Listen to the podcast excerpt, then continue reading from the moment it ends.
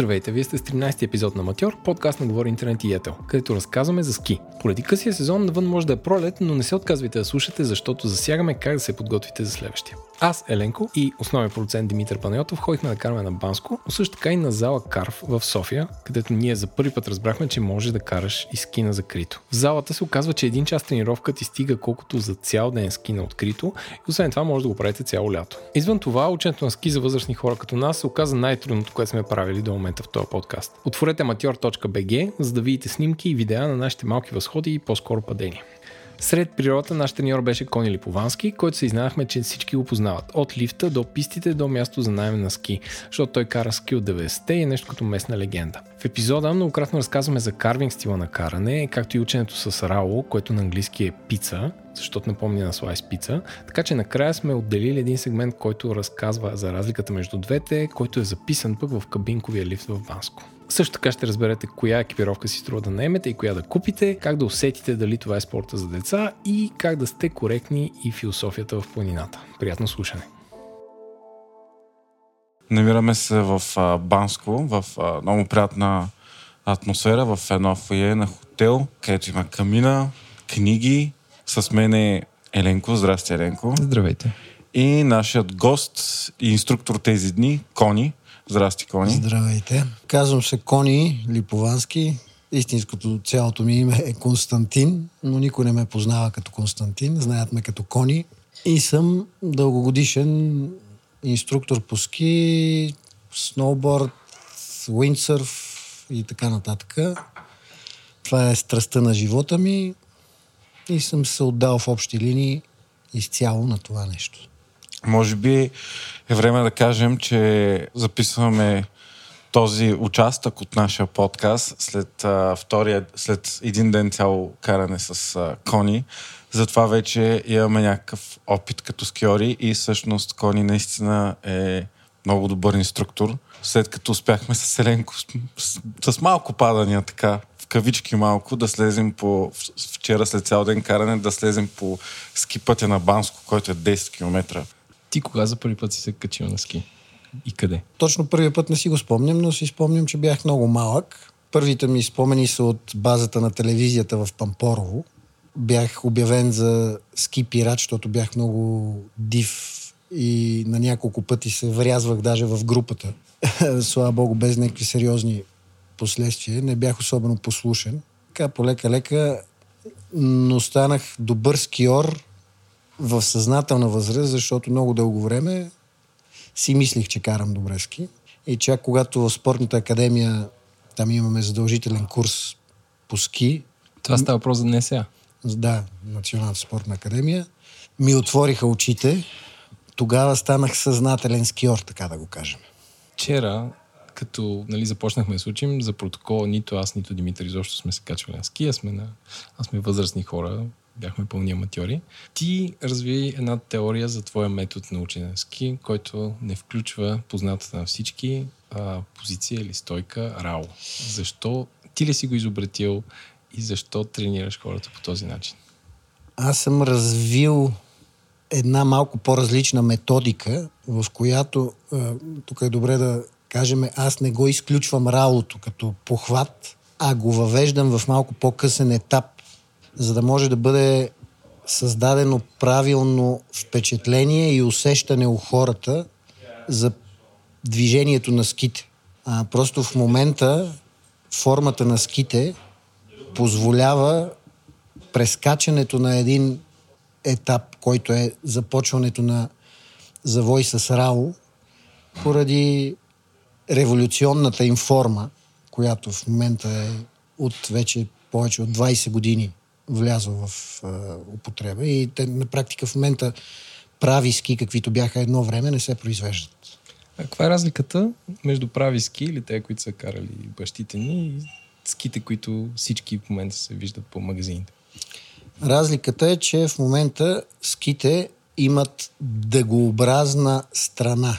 Тоест, така наречения на английски има определена точна дума cut, странично изрязване. А, самите им кантове са с а, дъгообразна форма, която ако бъде продължена в пространството, би образувал един кръг с а, радиус, който е обикновено написан някъде в, на параметрите на ските, където им пише всичките технически характеристики. И това позволява в момента, в който ската бъде сложена на кант, тя да се вреже в снега и да започне, придвижвайки се напред, да изрязва тази въпросна дъга, в чиято каквато форма е канта. Каква е разликата, когато започва деца да се учат да карат ски? Вчера видяхме стотици буквално по склоновете, които ни направо ни унижиха с умения и когато започват хора на възрастни. Децата интуитивно се адаптират към средата и към дразненията, на които са подложени. Нямат абсолютно никакви предразсъдъци и никакви страхове. Тоест, те са като един бял лист, на който започваш да пишеш. А възрастните, поради събития в живота, определени стереотипи на мислене и така нататък, са с доста ограничено съзнание и с поставени бариери, страхове и така нататък. Тоест, така да го кажем, възрастните не са с толкова отворено съзнание за научаване на нови неща. Затова децата много по-лесно се научават и въобще те, те така или иначе те са имитатори. Децата това е особеност на възрастовата психология, така или иначе. С едно дете на практика не работиш с обяснения, а с а, показване и то трябва да те имитира и да го превърнеш в игра и по този начин те веднага усещат, в повечето случаи те усещат нещата и се адаптират към тях по този начин, много лесно възприемат. Коя е най-добрата възраст едно дете да почне да тренира ски и коя е минималната? А, това е сега в последно време е много актуален въпрос, защото заради преекспонираната паралелна реалност на социалните медии. Всички гледаме по Инстаграм, по Фейсбук и така нататък някакви страхотни деца чудо, които на невръстна детска възраст правят чудеса. От физиологична гледна точка, а и не само от физиологична, чисто и от психологическа, аз не виждам причина дете да започне да се занимава с а, ски или с някакъв друг такъв доста, защото те са сложни спортове, не виждам причина да се занимава по-рано от, да речем, 5 годишна възраст. От физиологична гледна точка, най-малкото, защото не е укрепнала, не е укрепнал опорно-двигателния апарат. Сега има изключения, аз това винаги го казвам на всички, е, да кажем, амбициозни родители.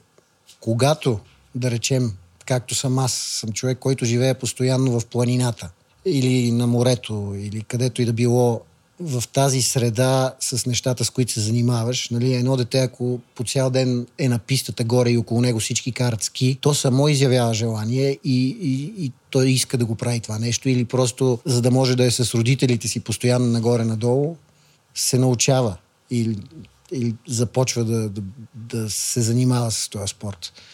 Но ако това не ви е естествения начин на живот, само и само за да се научи детето от ранна детска възраст, мисля, че е абсолютно безсмислено. Защото, както казах, децата не се учат чрез а, набиване в главата и с постоянно повтаряне и насилване да правят нещо, а го правят под формата на имитация и игра. Затова мисля, че по-рано от 5 годишна възраст няма нужда. Разкажи какъв е процеса на един възрастен човек, който решава за първ път а, да кара ски. Какъв е правилният процес, защото е ясно, че има различни. Но ето, при нас е Ренко, сме над 30-40 годишни и за първ път в живота се качваме на ски. Сега истината е, че ние ските всъщност не са лесен спорт. Със сигурност са. А, не са и безопасен спорт, ако ни го правиш а, В контролирана хората. среда, да. Да. И със сигурност е странно на такава възраст за, за първ път да се качиш на, на ски. При всички положения, колкото по-от ранна възраст, съзнателна все пак говориме, е, започнеш да се занимаваш, толкова по-добре, най-малко заради чисто физиологичните особености, че като вече удъртеш, всичко ти става по-трудно. Губиш гъвкавост, губиш мускулна сила и така нататък правилният процес, той си е стандартната методика, която по принцип, основния принцип. Всичко е от простото към сложното и с постепенно надграждане и с много търпение. Тук точно държа да подчертая, че има нужда от доста търпение и да се работи с малки стъпки, защото ските, точно както забелязахте... Това е в моята паничка. Да, ските, както забелязахте, ангажират много мускулни групи, които ние в ежедневието си въобще не ги ползваме. Даже не някои хора не знаят, че съществуват, които са малки и неразвити и така нататък. И просто трябва постепенно, бавно и методично. Колко време трябва горе-долу да се учи човек и може ли сам да, да се научи, за да започне да кара комфортно? Не говорим за най-тежките, нали, така наречени черни писти, ами да си кара спокойно за удоволствие в нормалните писти по курортите.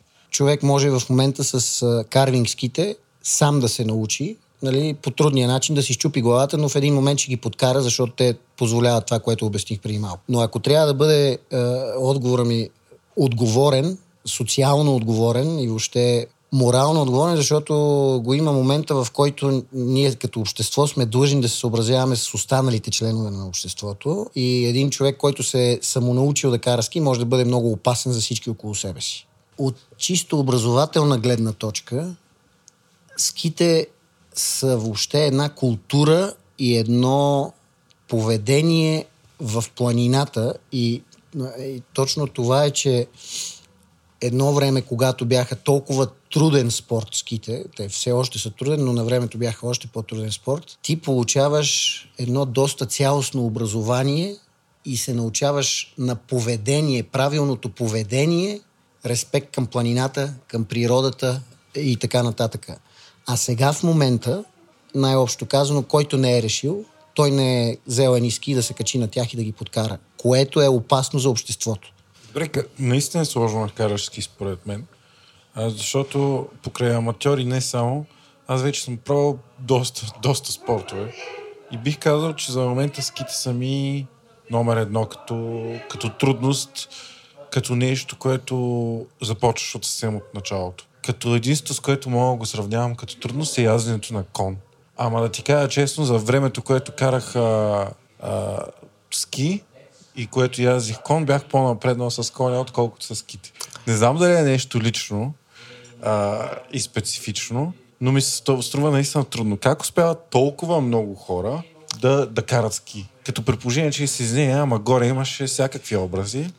Просто впечатлението ти е, че са толкова много хората, защото сме на курорт, където са концентрирани хората с цел, които идват да се научат да карат ски.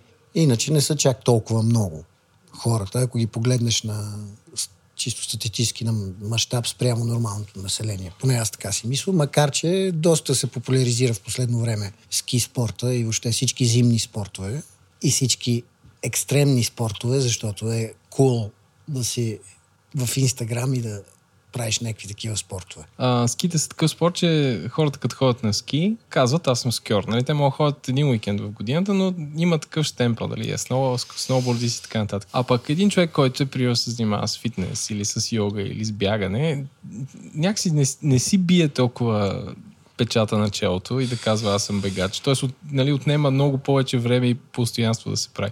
Това, че е зрещен ли го прави по този начин на спорта или, или какво? Тук е точно тази тема, която на мене ми е малко болна, поради която повечето хора, които не ме познават, си мислят, че съм едно мрънкащо старче. Преекспонираната паралелна реалност на социалните медии. Е, на времето ски спорта и въобще зимните спортове бяха до голяма степен спортове за такива ентусиасти, свързани с природата, които искат да са сред планината, да са сред природата и така нататък. В момента, даже до, до, до известна степен, нали, обществото ги гледаше като малко хаховци такива, които ходят там, блъскат по планините и така нататък. Залудо, дет се вика. А в момента, заради социалните мрежи, медии, снимки и така нататък, вече стана много имиджово и за съжаление този тренд започна да отдалечава истинските ентусиасти от планината. На първо място, защото когато нещо стане модерно, съответно цената му се вдига нали, в всеки един аспект. И самото оборудване, и достъпа до съоръженията и така нататък. И за един нормален човек това става все по-недостъпно чисто финансово. И обратното, започват всички тези, които искат да се покажат колко са готини и да си създадат определен имидж, те започват да го практикуват този спорт и на практика му се изопачава смисъла на всичкото това нещо. Има хора, които се качват в планината и, айде да не кажа голяма дума, не е да не правят едно спускане, но основно се качват, за да стоят на плаца и да позират. И да ги гледат всичките, че те са в планината с последен модел ски, е, дрехи и така нататък. Само за да може след това да си пуснат снимка, пак както казах в медиите, и да кажат, ето аз бях на ски. А не, не карат, а само стоят по заведенията, пият и позират. Това ни връща към екипировката. Кое си струва човек да си купи и кое си струва да наеме? Сега, аз тук съм малко изкривен в това отношение, защото аз самия съм леко, не леко, ами съм си се възпитал в аскетичност и минимализъм. Винаги си пазарувам много качествени неща, в повечето случаи втора употреба, но не е задължително да бъдат последен модел. Та за мен нещата са някъде по средата.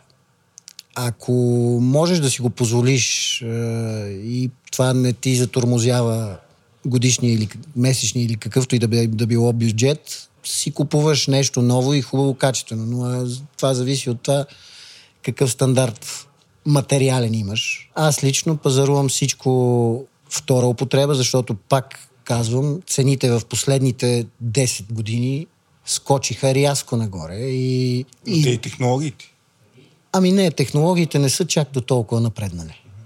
Тоест, технологията за създаване на една ска е същата като преди дори 30 години. Но въпросът е, че маркетинга много дига цените на принципа на търсенето, на пазарния принцип. Когато има голямо търсене, се дигат цените. Това вече всеки си определя сам за себе си. Нали, хубаво е екипировката, както дрехите, така и е, хардуера, ските или сноуборда или каквото и да било друго, да, да бъдат е, качествени. Добре, защото вчера, не, ми, да, вчера не... ни направи впечатление, като и дойдохме тук, идваме с колата, буквално за 10 минути ни, нали, ти донесе ски, ни настроиха, взехме си каски, ръкавици и всичко необходимо, което ми се стори много удобно. Нали, това за хора, които ходят един-два пъти в годината, според мен е идеално да наемат. Нали, въпросът е, коя е границата, от която си кажеш, абе ще си купя Хикс или ще си купя... И какво е, кои са нещата, които трябва да имаш заложително лични, независимо дали първа или втора употреба, скъпи или ефтини, а, и кои можеш да си позволиш да си не имаш? Със сигурност е, от хардуера обувките е добре да си бъдат твои.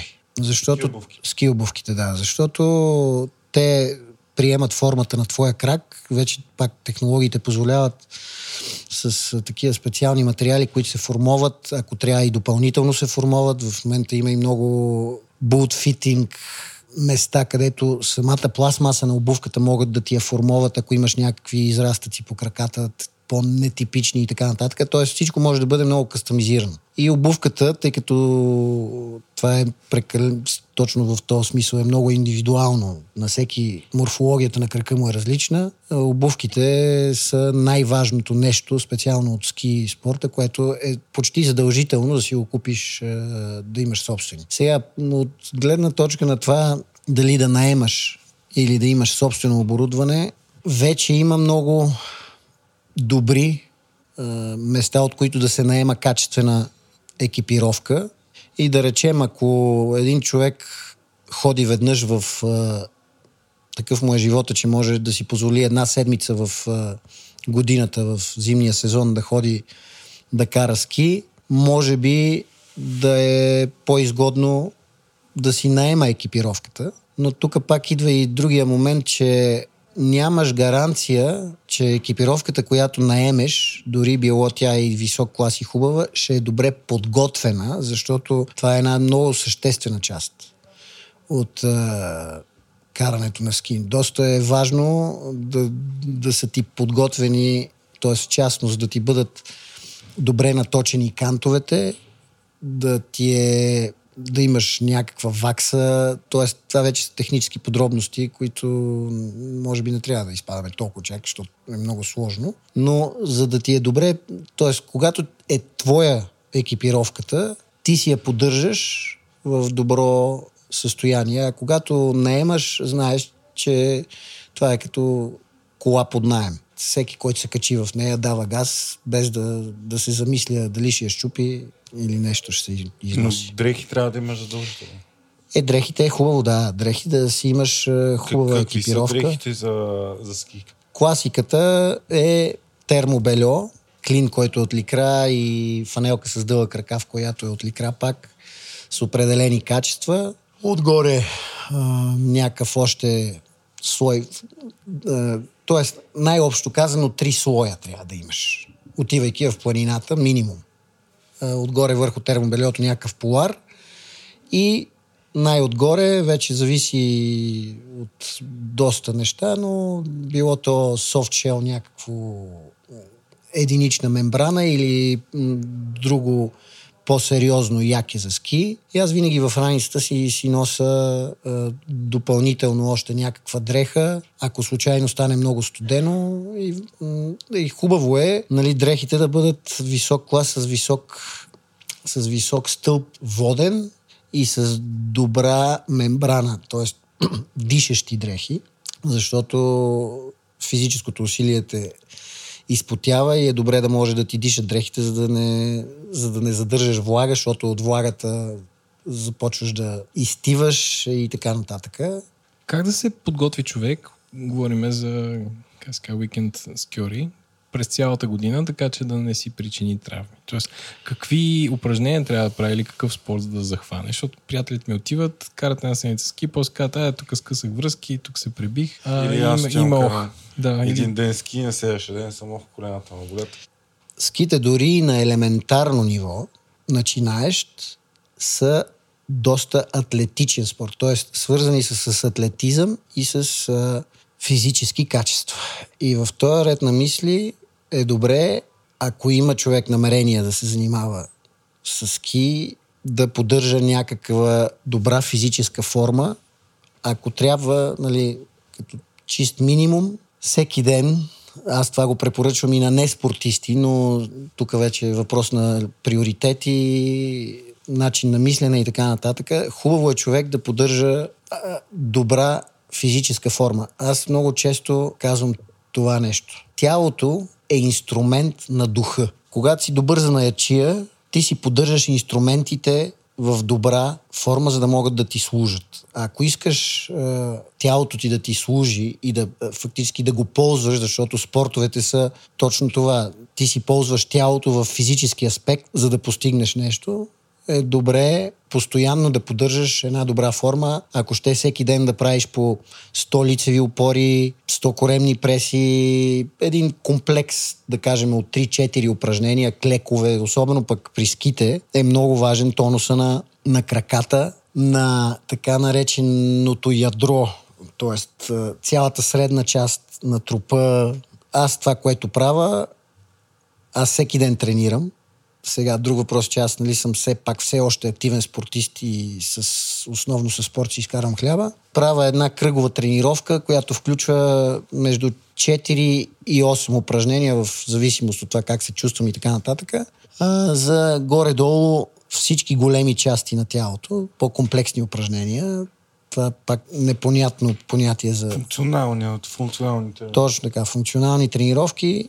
Значи, за да си поддържам аз физическата форма за каране на ски, специално за долната част на тялото, за краката, правя клекове с отскок, без тежест, със собствено тегло, по 15-тина в серия. Правя клекове на един крак, последователно с двата крака, понякога, т.е. в повечето случаи с лек асистенция, защото ме болят коленете вече от всичките тия години. И напади в предно-задна посока. Отделно, за да, тъй като има така нареченото странично прегъване в ските, ако сте виждали в динамика на, на състезателите каква им е постановката, постурата, те са леко сгънати настрани. Това За тая, това положение работят косите, коремни мускули, правя странични преси, правя коремни преси, няколко вида, правя гръбни преси, защото е, едно от нещата, които много страдат от ските, това е гръбначния стълб, е, гърба. И за да може да бъде отбременен гръбнака, е много важно да е много силна мускулатурата около него. Аз правя и такива упражнения. Сега за другите части на тялото то не е свързано с карането на ски, но аз правя, за да, като цяло тялото е добре да бъде хармонично развивано. Тоест а, а, всички части на тялото да, да върват заедно, а не някои да, да изпреварват други, защото се получават дисхармония, изкривявания и така нататък. Това вече отиваме в друга. А какви са твоите съвети за безопасност, когато човек кара ски? А, от, не знам, аптечка или да има телефона на ПСС до това, което ти си срещал или в какви случаи си изпадал? Аз ще използвам този въпрос, за да тръгна от малко по-далеч. На първо място, както и с шофирането, както и с всяка друга социално ангажирана дейност, менталитета. На първо място, всеки да се съобразява с хората около себе си, без значение кой има право, кой няма право и така нататък. Просто да има някаква приемственост и толерантност и тогава биха били избегнати и всякакви инциденти. А иначе е добре в раницата винаги човек да има такъв а, а, комплект за първа помощ. Естествено вода. Много е важно човек да се хидратира, макар че аз самия не го правя това нещо, защото съм такъв, че не пия много вода, но с, когато мога, когато се сета си напомням и си държа бутилка с вода в а, а, раницата. Както казах, някакви топли дрехи, аз си нося и втори чифт ръкавици, задължително си нося аз швейцарското нощче, защото попадаш във всякакви ситуации. И някакви, евентуално, ако по-дълго време прекарваш време в планината, шоколад, някакъв енергиен източник, който ако почувстваш слабост, нещо ти падне за хърта, което се случва и на нормалните хора, не само на, на диабетиците, да можеш бърз енергиен източник да, да, да имаш, който да ти възстанови малко от сили. Добре, благодаря ти. И ден втори отиваме към лифта. Хайде, нямам търпение. Айде, и аз. Този подкаст достига до вас благодарение на Yettel. Дори навън да е пролет, винаги може да се подготви за следващия ски сезон. Неповторим спорт, който съчетава поредица от здравословни ползи за тялото, повдига настроението и подобря баланса и гъвкавостта. Ако си начинаеш, не се плаши, а пробвай да изпиташ тази емоция. За да летиш по пистите спокойно и свободно, сега можеш да вземеш смарт часовник с 10% отстъпка с промокод Аматьор. Избери своя модел, следи пулса си, за да препускаш смело надолу и траквай времето. Изминатото разстояние и бъди винаги свързан всичко около теб, колкото и на високо да се намираш. Само с едно повдигане на китката. Вземи своя часовник сега с промокод Аматьор на yetel.bg.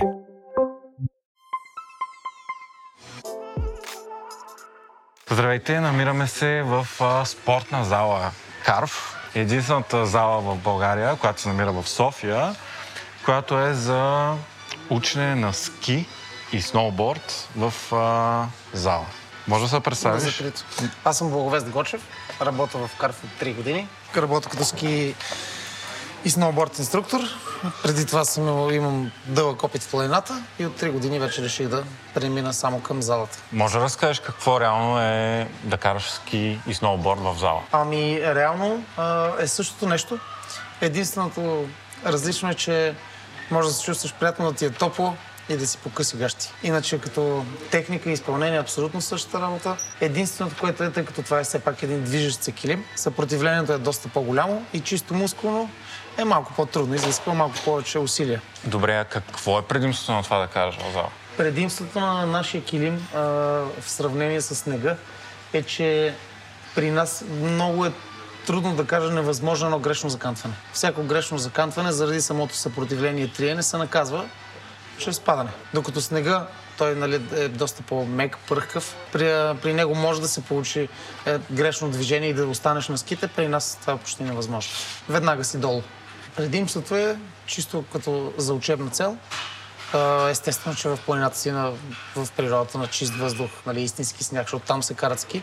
А, хората тук идват да си поддържат мускулатурата, да доизчистват техника, ако са абсолютно начинаващи да изграждат такава. Тоест може да се научиш от нулата да караш ски тук. Абсолютно. И после могат да я пренесат в планината. Могат вече да направят съпоставка в планината, да видят какво могат да дооправят, пак могат да дойдат и така да има обратна връзка писта, сняг, писта, сняг, писта, сняг. В предварителния ни разговор с тебе си казахме, че неизмерно по-ефтино да се учиш да караш ски в зала, защото аз ще кажа, ние сега се връщаме от Банско, където за, ако си абсолютно начинаещ, аз бих казал, че има доста сериозни негативи. Първо, една тренировка на части е поне минимум 80 лева. Ти освен това трябва да платиш, ако си в Банско, примерно 90 лева дневна карта за лифта. Трябва да, да имаш гориво, имаш хотели и ти трябва доста, доста дни, за да се научиш да караш като хората. А докато тук цената, а, това също е хубаво да го кажем, цената да снемеш сам залата е 130 лева, а доколкото виждам има 25, 35, 40 лева нещо, т.е. сорт струва Това не е тренировката, да. една тренировка Абсолютно. което е буквално в пъти, в пъти по-ефтино, а, отколкото да отидеш в някой курорт. Абсолютно в пъти по-ефтино е. Сега не трябва да забравяме, че нали, тренировката при нас е един час. Но за този един час, тъй като нали, нашата цел, естествено, както всеки инструктор би казал, е да ви научим на нещо, ние най-малкото няма къде да избягаме, тъй като седим пред вас. И вие карате през цялото време пред нас. Можем да отделиме много време, защото виждаме всяко едно движение, най-малкото отблизо, не се отдалечаваме от вас. А, и винаги можем да коментираме, докато карате, няма външни фактори, като шум, други хора, които да пречат на цялата обстановка. Тоест много по-съсредоточено може да изкарваме урока тук и доста по-пълноценно.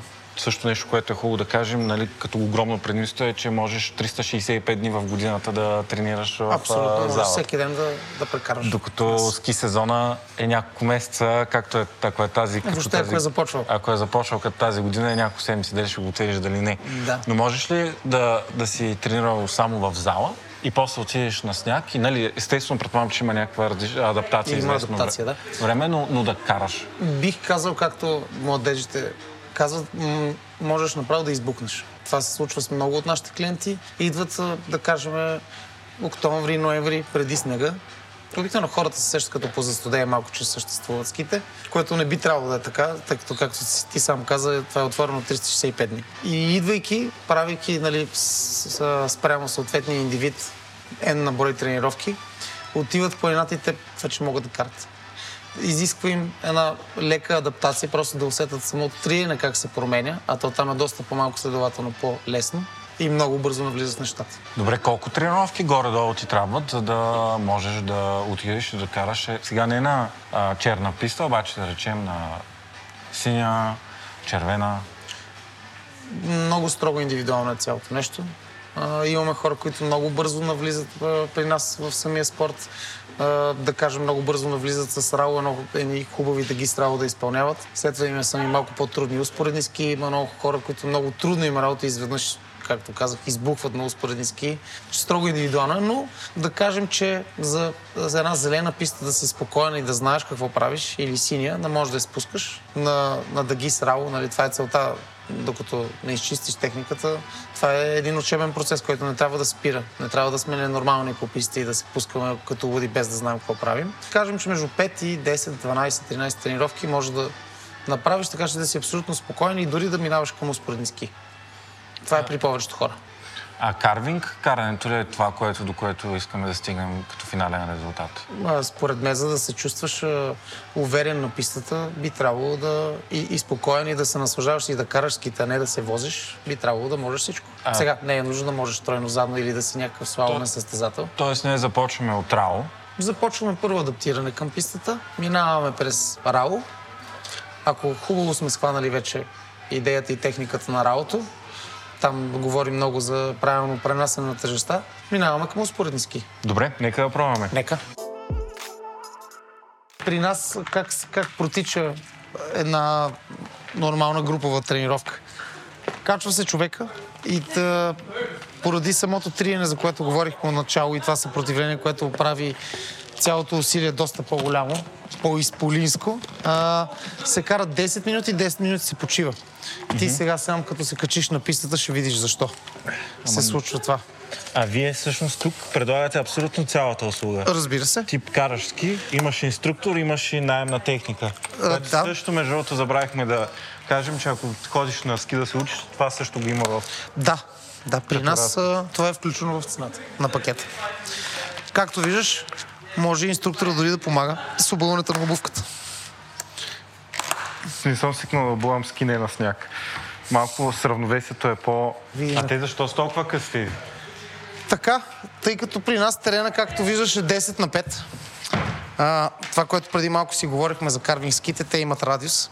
По-късни ски, съответно, нали, то зависи доста и от формата на ската, по-бързо. и имат по-малък радиус. Да. При нас се карат с по-къси ски, те са същите ски като тези в планината, просто са по-къси с по-малък радиус. Сега заставаме перпендикулярно на нашия склон.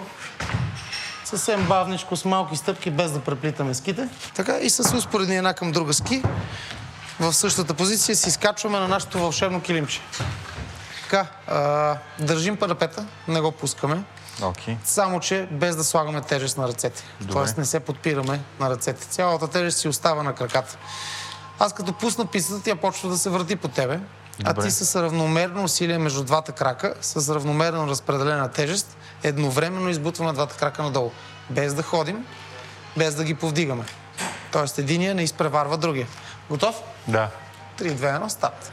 И, изисква съвсем малко време да, да посвикнеш с самата писта. И наистина има по-голямо съпротивление от снега. Да, Добре. Уха. А защо толкова повече натоварва краката? Примерно като караш на сняг, заради въобще... самото триене. Освен това, сега вече си станал в една хубава позиция, към която хора се стремят с години. Встъпил си си най-малкото на езика на обувката. Ново е за тебе. В планината имаш нали, голям шанс да изправиш крака назад, да седи прав, колената става и така нататък. Просто е малко по-трудно. Така, първото нещо, което правим е пускаме едната ръка, която си избереш, хващаме, пак хващаме, пускаме другата. Хващаме, пляскаме с двете ръце. Супер. И тук, нали, това, за което говорихме преди малко, най-хубавото е, че средата е контролирана, И се чувстваш безопасно. Защото аз имам дистанционно. На... Не бих те оставил да се въргаляш. Нали, винаги, винаги като вида, аз виждам доста преди ти да си направил грешката, най-малкото, защото съм страшно адаптиран към съоръжението. Виждам, че нещо се случи и го спирам. И така няма нужда от Да притеснение. падна не е проблем, нали? Случвало се хора да падат и се, и се случва. Не е като на ските да падаш като куче непрекъснато. Не, със сигурност на нас целта ни е да можеш спокойно, дори да има увеселителна част да си изкараш един рок, който да е нали, полезен и с, а, съпроводен с приятно изкарване. Така, тук можеш да си дадеш сметка за много неща. В едно право пускане, защото ние в момента това, което правим е право пускане. Да. Право спускане надолу с успоредни ски. Може да си дадеш сметка колко тежест поставяш на единия крак, колко тежест поставяш на другия крак. Почваме да усещаме кантовете на ските, дали сме на повърхност, на цяла повърхност на ската, дали кръка е леко изкривен навътре или навън. Докато в планината, като обстановка, това има особено за те първо учащи се хора и а, всички те фактори пречат да се съсредоточиш всъщност върху самото изпълнение Да. на ски. Идвам с теб на пистата. Ето, сега вече нагледно мога да ти покажа. Това, което при теб се случва, ето, примерно това нещо, ти лишаваш ските от тежест, оставаш спокойно на краката, малко по-широки са скичките и леко седат на вътрешни кантове. Пусни парапета сега. Спокойно. Супер. Добре. Хайде едновременно пипаме коленца с двете ръце. Изправяме се. Не, и не мърдаме ските. Те седат в една и съща позиция.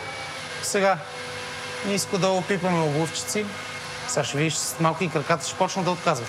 Да, да, да. Жестоко е. Ще е много яко. Хайде пак, ниско долу пробваме да застанем. Добре, изправяме се. Така, това да кажем обикновено за хората, които идват за първи урок при нас, са едни първи 10 минути, в които те се адаптират към пистата. Добре. Свивах, свикват малко с усещането, с самото триене и така нататък. Сега продължаваме направо с вторите 10 минути или искаш да си починеш? Да си починим малко. Разбира се. Минута. Добре. А, отначало бях скептичен, както предполагам, че повечето хора са към самата писта. Докато работех в Банско, чух, че се отваря това място. И си казах, кой пък ходи да кара на, на затворено ски, на топло. И в последствие се прибрах в София, видях обява за работа и ми стана много интересно е какво е да, да си бачкаш и в другото време. И реших да пробвам и се оказа, че всъщност ми даде много. за сметка на това, което си мислих, че ще, че ще става. Стана ли по-добър скиор? На писта със сигурност. Не трябва да забравяме, че това тук имитира чисто пистово каране. Не имитира дълбок сняг, ами каране на писта. А това колко километра вдига? Това, което се вижда на машината е съвсем различна скала, пак е за скорост. Но ако трябва да я възпроизведем в километри, мисля, че може да стигне до 40-50 км в час. Ти доколко си карал? Това беше на максимум. На какво е равносилно на сняг? Като трудно. 18, 18 градуса наклоним. Може би лесна синя писта. А тя не може да се на... Да... Не. Има съоръжения в чужбина, които можеш да регулираш колко е наклонена. Нашата седи на, на един и същ градус. Да продължавам? Разбира се. Първото нещо, което учим е рао. С рао можем да контролираме скоростта, с която се пързаляме. Мога да забавям, затова се изкачвам. Мога контролирано да се спускам и мога да спирам. Целта ще ти е, аз като пусна пистата, ти за да задържиш тази форма на рао. Добре. Целта е равномерен натиск между двата крака, не повече тежест на един или на другия. За сега целим рао в право спускане, право напред. Добре. Така, избутваш едновременно с двете петички навън, коленете отиват далеч едно от друго, но насочени навътре. Тоест, виж, не събираме коленца така. Държим си ги далече, но да са насочени Да. едно към друго. Готов? Давай. Пускам пистата.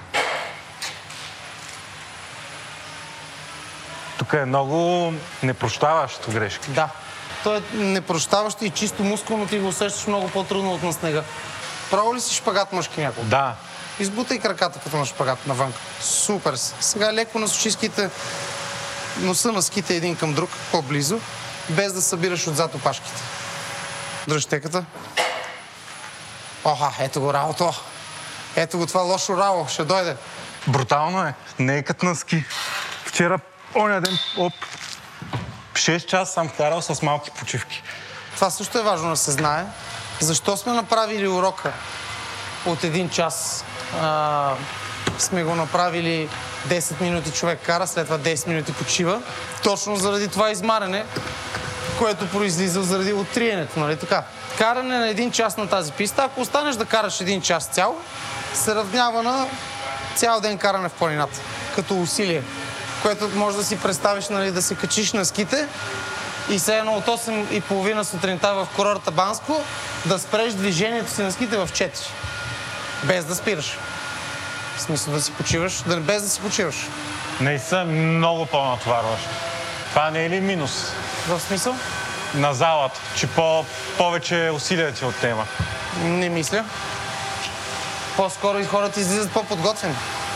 И в последствие, когато отидеш в, планина, в планината, нали, в първите дни на сезона с приятелите си, които са си мислили за море през цялото време, И не са карали една ти година. отиваш много подготвена, те са като ка- кашкавали. А ти си си работил с мускулите по този специфичен начин, който, с, който е ските, и си вече адаптиран и готов. Със сигурност сега в момента много се бъркам от снега. Пак А отваряме, викаш, ако пробваме карвинг, няма да... да... Нямам абсолютно нищо против. Готов? Да. Това, на което науча кони. Накланяй се хубаво към кръчето. Ми не е зле. Но не е зле въобще. Супер. Въобще не, не тръгваш... а, Въобще не тръгваш лошо като за човек, който сега все още му е трудно работа, но пък... а, Нали... Интересно ти е това, нали? Това ми е по-интересно, да. Това е страхотно. Просто е много хубаво и да, да можеш да спреш след това движение. Спокойно, аз те виждам. Няма да те остава да се въргаляш. Искаш ли да пробваме още един път? Не е интересното рао или не? Давай, давай. Широко отваряш петичките, отпред се пробваш да събереш ските. Добре. Без да си на лицева опора на парапет. Искаш да не я спирам? Ми дай да видим. Hey, no mountain. А! Ето, виж колко е лошо падането. Не е лошо. Нали? Да. Нищо страшно не се е случило. Едно пускане заедно отгоре на карвинг. Ме, Ще, пробваме. ще, ще е забавно. Давай. Пусни парапета. Стой така. Еха, гледай какво става, вече си в планината. Сега тръгваме леко на карвинг Добре. и пред парапета спираме едно според ски. Това, което трябва да направиш всъщност след един карвинг, когато вече си решил, че искаш да Ще падна. даваш скичките хубаво на кант. Те почват своето движение, но натискаш и спираш. Уху! А, виж колко е хубаво, като имаш парапет. Да. Нали? Я дай пак. А тук мога и карвинг да съм в последствие, нали? Всичко може да се научиш. Да. Стига да имаш желание. Според мен, колкото по-трудно е, толкова по-мотивиран трябва да бъде човек, макар че не е това моето за повечето. Не знам защо ка- това работа ми е по-трудно от карвинга. Може би, защото тръгнахте първо карвинг. Еха, еха. Добре. Супер. Ти си машина. Приключваме. Беше Мерси. ми страшно приятно. И на мен. Както чувате, ние се намираме в кабинката на Банско, а с нас е нашия учител за днес Кони и разбира се Вичо, чието снимки гледате от последните 5-6 броя. Здрасти, Кони. Разкажи за твоята методология, която трябва да разказваш. Сега, тя, ако тръг, трябва по-далече да тръгнем, да, няма значение. Аз съм я адаптирал към съвременната технология, т.е. към съвременните ски, които макар и да изглеждат по същия начин горе-долу, като едно време, работят по малко по-различен начин. Тъй като едно време, за да се създаде този импулс, трябваше да се направи рао. Защото по този начин, имайки опората... Да. Значи едно време не можах да разбера. Това преди Значи, колко години? Ами 90-те. 90-те, преди да влезат Това е карвинг сравнително ските. скоро. Значи относително скоро влезе карвинга, в България влезе 95-7 някъде в този период. А, и първите ски, освен всичко друго, бяха полукарвинг. Тоест имаше не толкова радикална дъга отстрани, не толкова малък радиус на завоя. Дали, можеш ли си представиш какво имам предвид под радиус? Ако допреш две, две, е, два кръга, нарисуваш и приближиш един до друг, но не ги залеп, залепиш и заштриховаш между тях пространството, това ти създава скат. Това са два кръга доближение един до друг. И фактически, да, и фактически е тази дъга, ако я продължиш в пространството, ако сложиш ската и тя има безконечни инерчни сили, ще, ще затвори пълен кръг с радиуса, който ти е написан там. Или нещо близко до този радиус. Едно време, тъй като те правите ски, нали, да, да, да го генерализирам, правите ски, ако ги сложиш на, на кант, те продължават по права линия нищо не се случва. Нали така? Безкрайността. Да, да речем. Трябваше да се създаде с изхвърляне на петата от едната страна или от другата, или с, в началото, за, защото това е сложна координация, принципно. На работа координацията е сложна сама по себе си, защото работят малки мускулни групи, които по принцип човек не си употребява в е, нормалното ежедневие. И там трябва да изхвърлиш петите навън, ходилата навътре, да създадеш един лек триъгълник. Това е работа.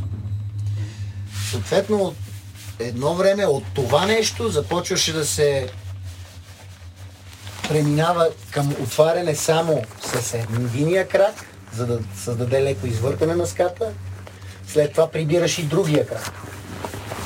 След това другия завива за обратния завой и така нататък.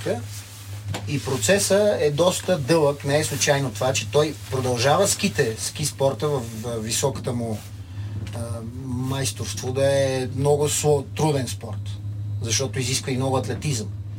Но сега позволява тази въпросната извивка на ските и въобще това, което обясних както работят, позволява да бъде прескочен един доста голям, дълъг и мъчителен процес, който на всичкото отгоре а, за по-нататъчното ти развитие като скиор пречи, защото тази координация не е истинската координация, ски координацията, която караш с успоредни ски, а трябва да, да си отучваш тези въпросни навици за отваряне на рао и да се научаваш на нови навици. А това е най-трудното.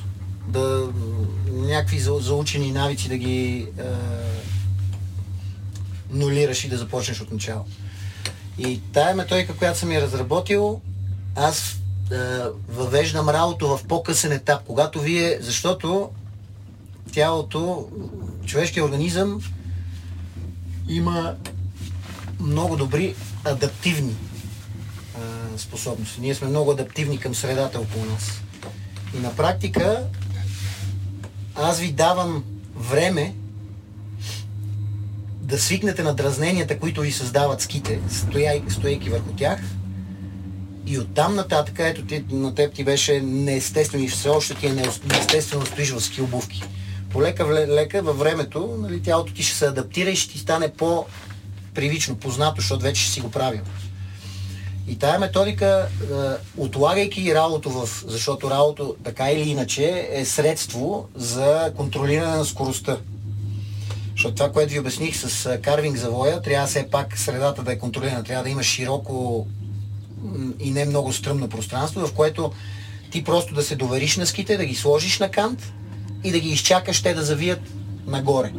Обаче да речем по ски пътя, аз затова казвам, че е под въпрос, ще видим как ще се развият нещата, тъй като няма да имаме толкова широчина, какъвто е радиуса на ските, за да може да спирате надолу, трябва по някакъв начин да контролирате скоростта. И там вече идва или ралото с избутване на страни на опашките на ските и леко дрифтане в двете посоки на ските, което заради триенето съответно ви спира, нали си го представяте. Или в другия вариант, в който ако имаме повече време, по принцип грешките при карвирането, това, което ви обяснявам, когато се врязват ските, това се нарича карвиране, те оставят е такава съвсем тясна следа, като две релси. Грешките в карвирането се превръщат в завой от старата техника, защото хората започват да се плашат от скоростта и както ти обясних ти, дето го направи с асоциацията за кашкавал, че трябва да бъдеш супер мек, за да позволиш на всичките сили да те смачкат и да, и да се врежат ските, хората се стягат в желанието си да контролират ските и стягайки се, принуждават ските да се свлекат настрани, т.е. да издрифтат.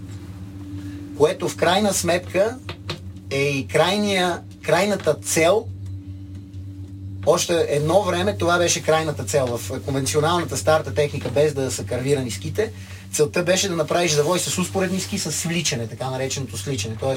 контролиран дрифт на страни. И затова смея да твърда, че тази методика е доста ефективна, защото ти с един куршум имаш два заека. Тоест, първо, правилното, защото дори едно време, аз понеже самия бях, не бях добър скиор. Аз до- докато не влязох в спортната академия, карах, но без никаква техника. И в последствие там а, на курсовете а, ми изчистиха и представата за карането на ски, и съответно и техниката. И дори едно време, когато те нямаха сайткът ските, странично изрязване, това тая дъга, тогава пак приоритетно, тъй като нали, в състезанието целта е по най-краткия път, евентуално по най-правата линия да стигнеш до финала, защото това ти е най-бързото, най-бързия път. И на, на, на 90% от хората представата им за, за карането на ски е дрифт по права линия напречно на ските. А то дори и старата техника не е това. Старата техника пак е една дъга с минимална корекция. Тоест с минимално изхвърляне на ските. Протата, стали такива от едно време, като съм гледал, Да. нямат ли някакви отскоци, смисъл, че те самите се движат като тези не акробатичните ски, но те модерните, е, де така видят е. на Олимпиада, Да, които, да. които Да, все едно на бабуни. Те ми изглеждат като през цялото време са във въздуха и с те Ами правите да. ски закантват на допирани точки. Точно ти използваш съответно пружиниращата сила на ските, дори едно време. Да. И когато я натиснеш ската, тя ти дава една пружинираща сила, която ти позволява в момента, в който я освободиш, ти във въздуха да ги обърнеш от другата страна и да паднат за друга, от другата страна за диагонал. И Това също е приложимо. Още от едно време се прилагаше и с тези ски също пък това допълнително се защото а, когато, най-общо казано, тези ски са ножове направени за рязане, а едновремешните ски бяха направени, ножове направени за мазане. Това, аз на децата това им го обяснявам. Пистата е една филия с масло. Ние няма да мажеме маслото, а ще го режеме. Тук ли сте? Тук да. Майко, А тази писта не е ли много странна? Не, ние сме и тук на тая равната и тук, сега ще видим къде ще си избереме. На тази писта ще сме, където е тук отпред. Първо. Сега. Щеките. Ръката влиза в колана отдолу нагоре. И защипвате колана заедно с с ръкохватка. Да штракнем автоматите. Първо вкарвате езичето отпред. Нагласите отзад петата. И когато видите, че е влязла, штраквате, натискате назад и той влиза автомат. Също нещо с другата ска. Сега влезе ли? Да, що ме штракнало е влязло. Приближи се още по-близо, още по-близо. По-близо се приближи с дясната ска. А, така. Сега виж петата да ти пасне отзад в автомата. И штракват. Така. Как, чакайте да ви обясня. Как се движите върху ските? Не се опитвате да дигате и да стъпвате пета пръсти, а опитвате да бутате коляното да плъзга ската. Е това нещо. Ако искам да завия надясно, когато са отпуснати коленете, можете леко да ги завъртите надясно и да се пре, пресегнете към лявата си обувка. А, това нещо. Все едно правите сутрешна гимнастика. Да речем, ако правя сутрешна гимнастика, искам да си разтегна страната, едната страна я мачкам, другата я разтягам. Нали така? Просто е тук ръцете по канта на панталона. Пускаш едното рамо, дигаш другото. Е това нещо. Е, това така. Ето това нещо ти е карането на ски. Това ми е карането на ски. Това е карането на ски. Толкова просто е всичко. Проблема ще дойде, когато се засилите и вече започнат различни сили да ви действат и вие ще се стягате и ще искате по някакъв начин да контролирате. Е, това. Така, това Точно движение. така. Е, това трябва да става в И движение. газа ми е отпуснат. Точно така. Всичко е отпуснато. Коленете са като ме... кашкавал буквално. Точно. Ето това нещо. И си усукваш коленете на едната страна, коленете на другата. Вие слушахте Аматьор, подкаст, който е продукция на Говори Интернет и Ето. Не забравяйте да посетите сайта amateur.bg, който се изписва с is. Там може да намерите допълнителни големи снимки, видеа и информация за всеки един от спортовете или да предложите свой спорт. Продуцент на броя Димитър Панайотов, гости ни бяха Кони Липовански и Благовест Гочев. Аудиоредакция от Димитър Панайотов, мастеринг от Антон Велев. Музиката от изпълнителите Кит Пени, Астромаус, Карима и Бикспи. Ако този подкаст ви харесва, преди всичко го препоръчите на приятел. Може да оставите ревю в iTunes или Spotify, това ще помогне на повече хора да го намерят. Също така, може да им пишете с идеи и предложения за вашата първа стъпка на info говори-интернет.com. До скоро!